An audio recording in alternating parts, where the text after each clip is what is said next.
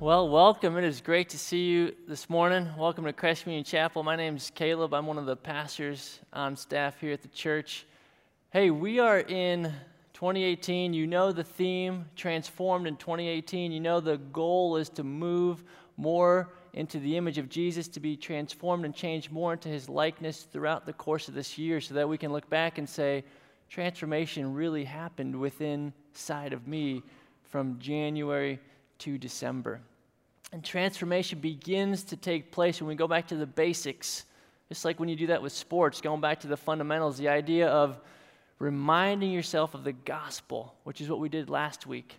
And we believe through the framework of our mission statement here at the church the transformation will happen, that people will come to know Jesus. They will grow in Him, and then they will serve Him daily. And as we unpack this 101 series where we're unpacking the first part of the mission statement, which is know Jesus. And we believe here at this church that that's done in three different stages. One is believe, which we looked at last week. The next is belong, which we're going to look at this weekend. And then next weekend, we'll talk a little bit more about baptism. What does it mean to belong to Jesus and belong to his church? We all want to belong, don't we? We all want to we all want to belong in a place, whether it's work or, or school if you're a student, or at home, or maybe with the hobbies you pursue. The idea of belonging connects with relationship. And if you go back to the account of creation in Genesis, you see that God declares his creation good. But one thing he says isn't good, and that is that man, Adam, is alone. And so he, he fashions, he creates Eve to be the perfect complement to Adam. And Adam rejoices in that belonging, in that relationship. And if you think back maybe to your first day at a new job, or maybe your first day in high school or middle school when you, when you got on the bus or you, or you entered the cafeteria or you entered the workplace or you, you came into homeroom, getting into that classroom, if you remember, kind of a twinge of anxiety and, and of fear as you look for a welcoming smile, a, a friendly face, something that assures you that you belong. And I can still remember when my, when my parents first became missionaries in the late 80s, early 90s, the, the very first country we went to was France. And we went there with the goal of learning the French language. So we knew, we knew smatterings, but we were more fluent kind of in body gestures and you know body language, which all missionaries are familiar with. Or if you travel, you know you know you got to get good with your body language and gestures to help convey, communicate, right? So so we get enrolled in, in this French-speaking school. Which doesn't speak much English. We, as English speakers, don't speak much French. And I remember going into crossing the threshold into this classroom, and I was terrified just terrified. I was in third grade, and for the, just for the record, I almost failed third grade because I couldn't grapple with the French language. All right, there are some tough concepts for the record too in third grade, so don't hold that against me. But I did just make it past. So I get to the classroom door, I, I go in, and and I and I'm searching. I'm fearful because I'm wanting to belong. And, and I see a, a, a, friendly face and kind of a little wave, a smile from, from a boy who I later find out his name is Achno. And you know that you have a good French name if you have a in it, right? Achno. And this kid, he looked cool because he had a rat tail. And before you knock it, that was the style back then, all right? Particularly in Western Europe. They, they are cutting edge on the fashion industry. So he had a rat tail. I knew he was cool, and he befriended me and he welcomed me. He made me feel like I belonged. And it was so refreshing to have a relationship, a friendship with Him because of that belonging that I had. And so we all long to belong to someone or something. And when we come to Christ, when we believe in Him, the Bible says we, we belong to Him. And it also says we belong to His church. All right, so we're going to answer three questions about belonging. And if you have your Bibles, go ahead and turn to 1 Corinthians chapter 12. That'll be our primary text for this morning. 1 Corinthians chapter 12 verses 12 to 27 and this passage answers three questions about belonging. 1 Corinthians chapter 12 verses 12 through 21. This is the Apostle Paul writing to the church in Corinth, giving them instructions on the church. And he's writing under the inspiration of the Holy Spirit. He says this in verse 12 For just as the body is one and has many members, and all the members of the body, though many, are one body, so it is with Christ. For in one spirit we were all baptized into one body, Jews or Greeks, slaves or free, and all were made to drink of one spirit. For the body does not consist of one member, but of many. If the foot should say, Because I'm not a hand, I don't belong to the body, that would not make it any less a part of the body. And if the ear should say, Because I'm not an eye, I don't belong to the body, that would not make it any less a part of the body. If the whole body were an eye, where would be the sense of hearing? If the whole body were an ear, where would be the sense of smell? But as it is, God arranged the members in the body, each one of them as He chose. If all were a single member, where would the body be? As it is, there are many parts, yet one body. The eye cannot say to the hand, I have no need of you, nor again the head to the feet, I have no need of you. On the contrary, the parts of the body that seem to be weaker are indispensable. And on those parts of the body that we think less honorable, we bestow the greater honor. And our unpresentable parts are treated with greater modesty, which our more presentable parts do not require. But God has so composed the body, giving greater honor to the part that lacked it, that there may be no division in the body, but that the members may have the same care for one another. If one member suffers, all suffer together. If one member is honored, all rejoice together. Now you are the body of Christ and individually members of it. Three questions we want to consider in light of this passage are what does it mean to belong? What does it mean to belong? And then the second question what are the dangers of belonging? What are those dangers of belonging to this body? And then, third, what are the implications of belonging? What does it mean to belong? What are the dangers of belonging? And then what are the implications of belonging? Well, in order to answer the first question, what does it mean to belong? Go back to verse 12 with me.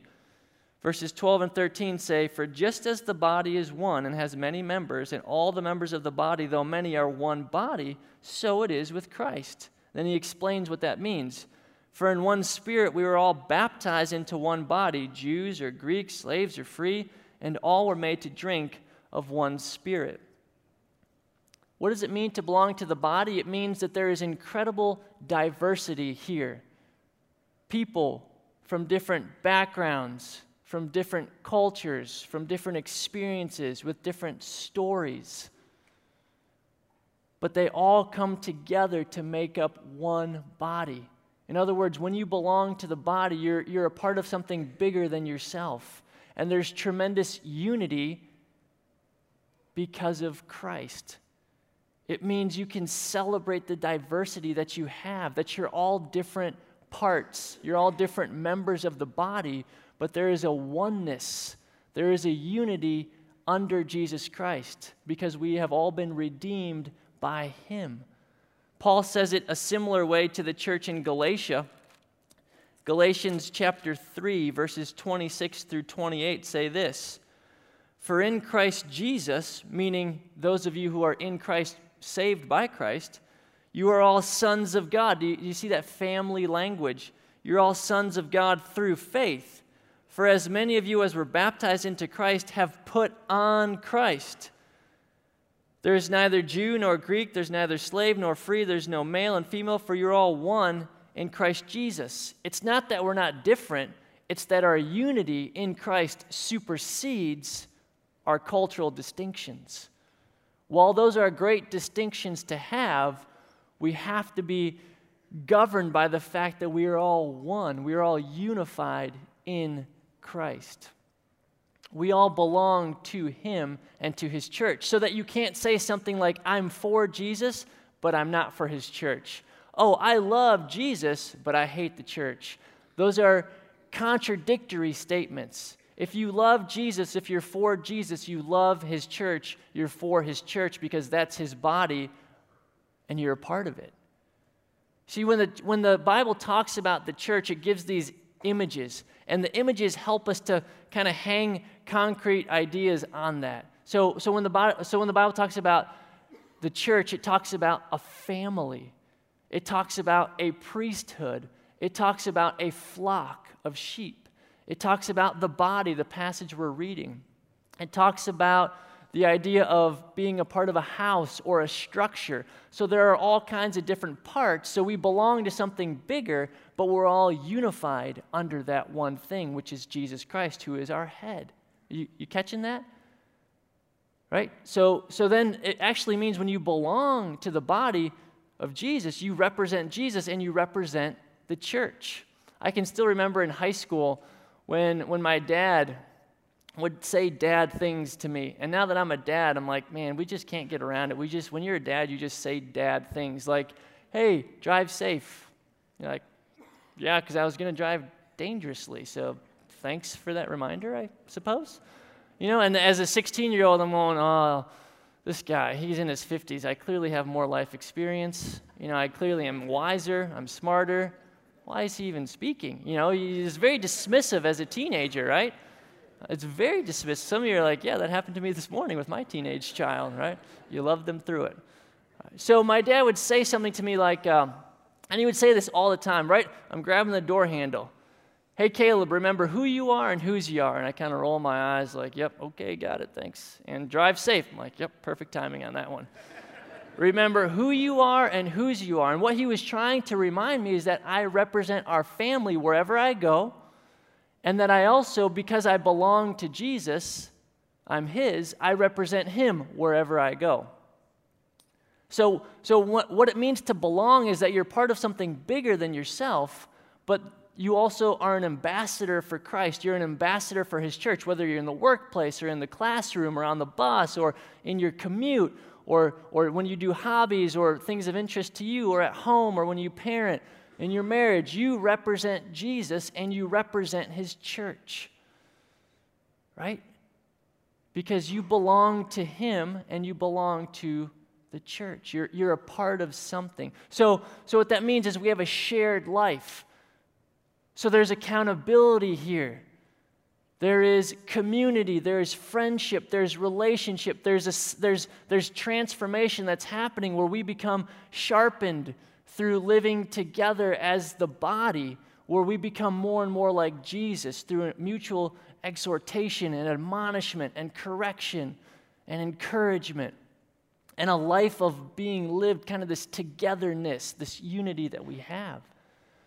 But the question for us then is what does that mean in every area of our, li- of our lives? It, it means everything we do takes on eternal significance and has an eternal impact. In other words, when you parent, when you're in your marriage, your perspective completely changes. The way you think, the way you speak, the way you act, how how you represent yourself at work, how hard you work, the attitude you have at work, how diligent you are in the classroom, how you study, the way you form friendships in school or as an adult, the ideas you have on sex and marriage and sexuality and expression of gender, the idea of who's your authority, who governs your life, all those things are influenced by the fact that we belong to Jesus and belong to his body. Well, if that's what it means to belong, what are some of the dangers of belonging? What are some of the dangers of belonging? I can, I can remember as a, as a young uh, missionary, I've been in this, this spring, I'll celebrate 14 years in full time ministry. I, I skipped out of college a couple weeks early because I wanted to jump into the mission field and I was sick of being in the classroom. So I okayed it with my professors, took my finals early, skipped my graduation ceremony, joined a mission organization where I could travel around the world and preach the gospel through the platform of sports. And so I did that for seven years. And then, about almost seven years ago to this weekend, I came on staff here at the church. And I can remember when I first joined the mission organization as a 22 year old, 21 year old. I, I had an older missionary kind of mentoring me and was my friend. And, and what he said is, Hey, Caleb, ministry is great, but it would be way easier and actually more enjoyable if it weren't for the people. and, what, and I was going, Thank you, Yoda missionary, old wise sage, for your great positive influence and attitude. And well, he, he was a great guy, but what he was saying is, hey, the reality is people are messy. people are broken, people are messed up. And it's the same within the walls of the church. And so Paul is saying, hey, because we all belong to the same body, there are a couple of things we ought to be on the lookout for. Some, some dangers of when you belong. Those, there are two of them. The first one is in 14 through 20. Paul says this For the body does not consist of one member, but of many. If the foot should say, Because I'm not a hand, I don't belong to the body, that would not make it any less a part of the body. And if the ear should say, Because I'm not an eye, I don't belong to the body, that would not make it any less a part of the body. If the whole body were an eye, where would be the sense of hearing? If the whole body were an ear, where would be the sense of smell? But as it is, God arranged the members in the body, each one of them as He chose. If all were a single member, where would the body be? As it is, there are many parts, yet one body. The first danger of belonging is what we say to ourselves. Did you catch that? I'm not this. I don't have this role. I don't have this gifting. I don't have this ability. Therefore, I don't belong. I'm not valued. I'm not significant. I'm not worthy. I don't have and then you fill in the blank X, Y, or Z, whether it's a role or a position or a function within this church, within this body, and then you conclude, therefore, I'm not a part of it. I don't belong. That is a lie from the devil. And what does Paul do to combat that lie? Look at verse 18. This, this is incredible stuff. Paul says in verse 18, But as it is, God arranged the members in the body, each one of them as He chose. That word chose in the original language also means will, desire, wish, want. So, so in other words, God arranged the body, the members of it, as He wills, as He wishes, as He desires, as He wants. So, what does that mean then practically? It means we all have a specific role and function to fulfill within the body of Christ, within the church. We all have a place. We are all valued. We are all significant. We all have an important part to play in Christ's body. So you can't tell yourself, you can't devalue yourself because you don't have A, B, or C. Paul actually in the book of Ephesians says, You, meaning all of us, are God's workmanship created in Christ Jesus for good works to do in advance. So, what that means is we're God's workmanship, and He prepared things for us to do even before we were born. And that word workmanship in the Greek is poema, which is where we get our English word poem. You, do you feel the weightiness of that? So that means we are God's masterpiece. Each one of you are God's masterpiece. Each one of you are God's kind of original composition. So you are filled with worth and dignity and significance and value because you have an important role and function to play within his body, the church. You belong. And the second danger is in verses 21 to 24. Paul goes on and says, The eye cannot say to the hand, I have no need of you, nor again the head to the feet, I have no need of you. On the contrary, the parts of the body that seem to be weak are indispensable, and on those parts of the body that we think less honorable, we bestow the greater honor, and our unpresentable parts are treated with greater modesty, which our more presentable parts do not need or do not require, but God has so composed the body, giving greater honor to the part that lacked it. First danger is what we say to ourselves, second danger is what we say to others.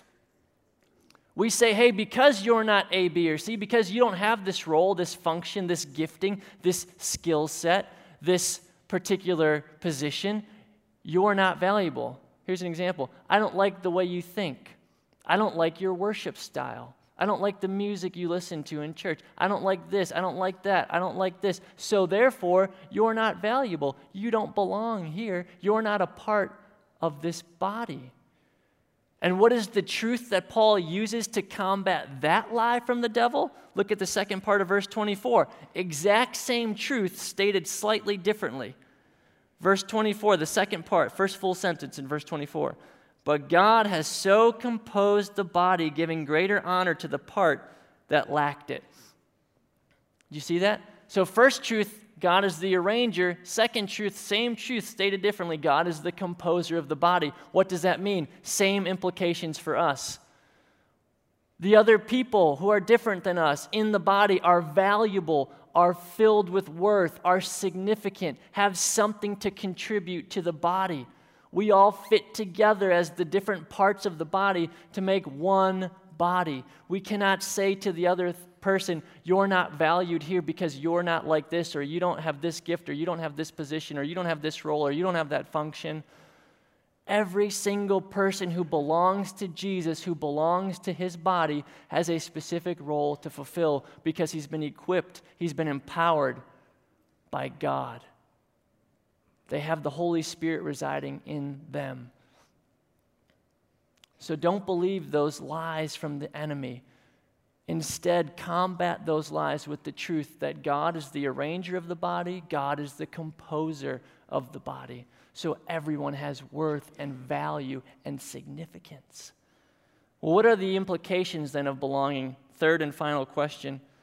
Verses 25 through 27, that's where our answer is. So Paul has just finished saying, hey, God is the composer, He's the designer, and then he says, Why? Verse 25, that there may be no division in the body. That word division in the Greek is schisma, where we get our English word schism, these factions, right? This splintering off. God designed the body with diversity and unity so, so it would prevent schisms from happening. That there may be no division in the body, but instead, that the members may have the same care for one another. If one member suffers, all suffer together. If one member is honored, all rejoice together. Now, you, you, you, us, you are the body of Christ and individually members of it. And individually members of it. We are the body of Christ. In Philippians chapter 2, verses 1 through 4, Paul has a great picture of what the body should be like. He says, Philippians chapter 2, verses 1 through 4. So if there is any encouragement in Christ, any comfort from love, any participation in the Spirit, any affection and sympathy, complete my joy. How would we complete his joy? By being of the same mind, having the same love being in full accord and of one mind. Do nothing from selfish ambition or conceit, but in humility count others more significant than yourselves. Let each of you look not only to his own interest, but also to the interest of others. Paul is saying the body was designed for an interconnectedness, a oneness, an interdependence on each other. You know, oftentimes when we talk about transformation, we talk about it and we we have the wrong concept of what transformation is. We think we think like an upgrade. Okay, so I brought this. I did not get this from a museum. I got this out of my closet. I used to, this was my phone up until last August of 2017. All right, some of you are like, welcome to the new age, dinosaur. All right, this thing has a nifty slide out keyboard. It's pretty chic. It's a chic cell phone, flip phone. When we think about transformation, we think about going from this to this. And look, those of you who know this, I know this is an iPhone 5. This is an upgrade for me, all right? So get off my back. This is huge, all right? We think about going from this to this, right? We think about being upgraded, or we think about kind of, okay, now that we're, we're being transformed, we, we go into these independent, superior beings, kind of like, hey, I was Tony Stark, now I'm Iron Man. Hey, I was Clark Kent, now I'm Superman. But what transformation does is the opposite it makes you acutely aware of your own deficiencies. So much that you confess your need for Jesus. So much that you confess your need for an interconnectedness and interdependence on the body right here called the church. So it's not like an upgrade. It's an acknowledgement of, I need you. You need me. We need Jesus. So Paul is saying, we are in this together. There's a connectedness here, there's a family here. So much so that when you suffer, I suffer. When you rejoice, I rejoice. When I suffer, you suffer. When I rejoice, you rejoice. Think about it in the context of your own family. Now that I'm a parent, I feel my kids' pain, whether it's emotional from disappointment or from physical uh, sickness. And I remember thinking before I was a parent, um, man, you know what? When my kids are sick, I'm just gonna be like, put some dirt on it, dude. Get over it. Suck it up. My, I have a three year old and a one year old. A year ago, our one year old was about three months old. He got the flu. And I can remember thinking, I remember I was, I was so scared for him. And I remember holding him all through one of those nights that he was sick, just cradling him, hearing the rattling in his lungs as he was trying to breathe and just his discomfort. And I was broken by his brokenness. That's what Paul is saying should happen in the church. When somebody in our church is going through a hard time with parenting a teen or an adult, or having a tough time in marriage, or had a miscarriage, or had a job loss, or had an adult child make a wayward decision, we ought to feel that with them. Do you feel that? Are you living in such a way where you're not coming here for a 60 minute God experience? You're living in community together in a way where when the people around you feel that pain of life closing in and you are there to be with them through it? Are you living in such a way where you're interconnected, where when one person gets a job promotion or something goes well in their marriage or with an adult child or, or they have, you know, they're pregnant and then have give birth to a baby and you're celebra- celebrating with them? That's what Paul is talking about. Those are the implications of belonging to the body.